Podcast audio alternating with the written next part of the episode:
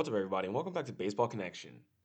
So, we are down to our final four teams of our recap. We are going to discuss the Boston Red Sox today. So, the Boston Red Sox had a wonderful season in 2021.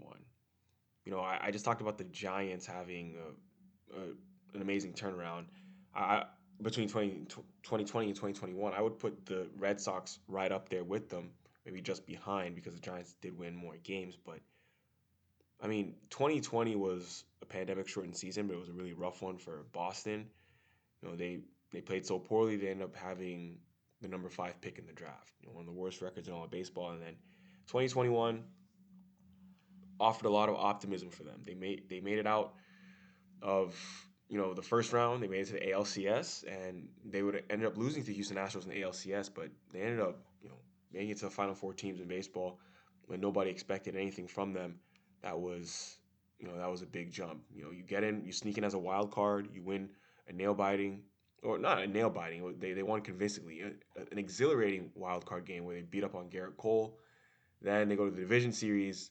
They win win a very fun division series against the Rays, and they go to the ALCS where they eventually lose to the Astros. But I would say like overall, a very successful season for Boston. I mean, they eventually lost. I would say inconsistency was the biggest reason for their downfall. When they were hot, they looked like the best team in all of baseball. When they weren't hot, things went downhill really fast.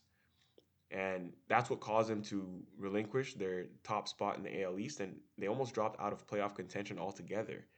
And that's what you know hurt them when they eventually lost to the Astros in the ALCS, even though they took a 2 1 lead in the series and looked like they were dominating through the first three games of the series. But overall, very good year for Boston. Best player on that team in 2021 was Xander Bogaerts. He, I mean, he started the year off really well, and people were calling him the best shortstop in baseball those first few months of the season. But he was, I mean, he's been steady. He's been steadily great for many years now, and he's been a rock there very solid, especially with the bat. That's where Bogey's value really lies. But he, he, he provided a spark for them this year. I mean, right in his prime, 28 years old this past season, hit 295 with 23 homers, 79 RBIs.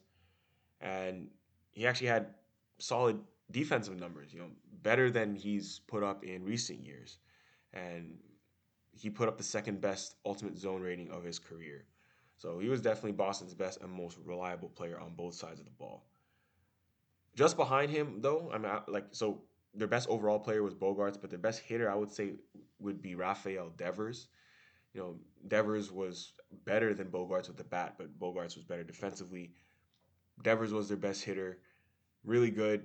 You know, 38 bombs on the year and 113 RBIs. You know, those those are some monster numbers.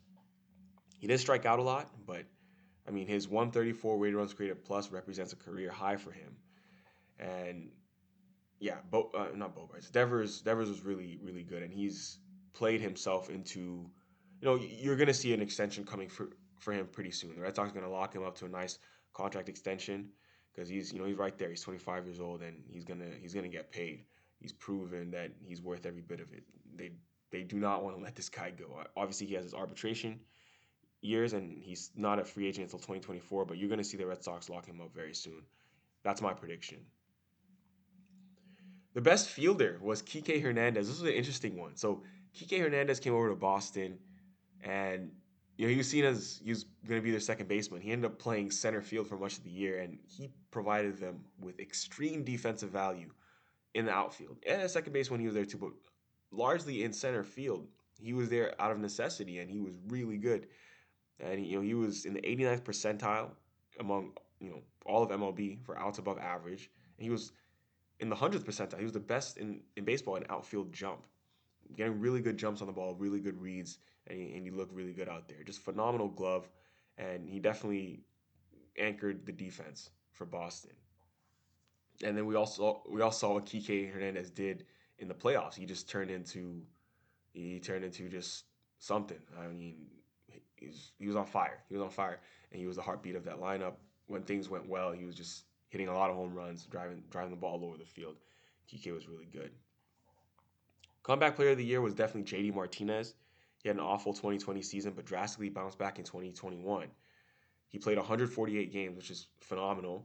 Hit 286 with a 128 weighted runs created plus. Really good, really good um, performance from JD. He he does have an option on his con- he did have an option on his contract, but he has opted in. He's, he will not opt out of Boston. He is yeah he, he's he's staying. He's not going anywhere, and he's gonna be back in Boston in 2022. So you know I mentioned those guys. Also have to mention the trade deadline deal they made. They went out and they got Kyle Schwarber at the trade deadline. That proved to be a massive pickup, a massive pickup. Uh, Schwarber is going to be a free agent, and the Red Sox have said that they're interested in bringing him back.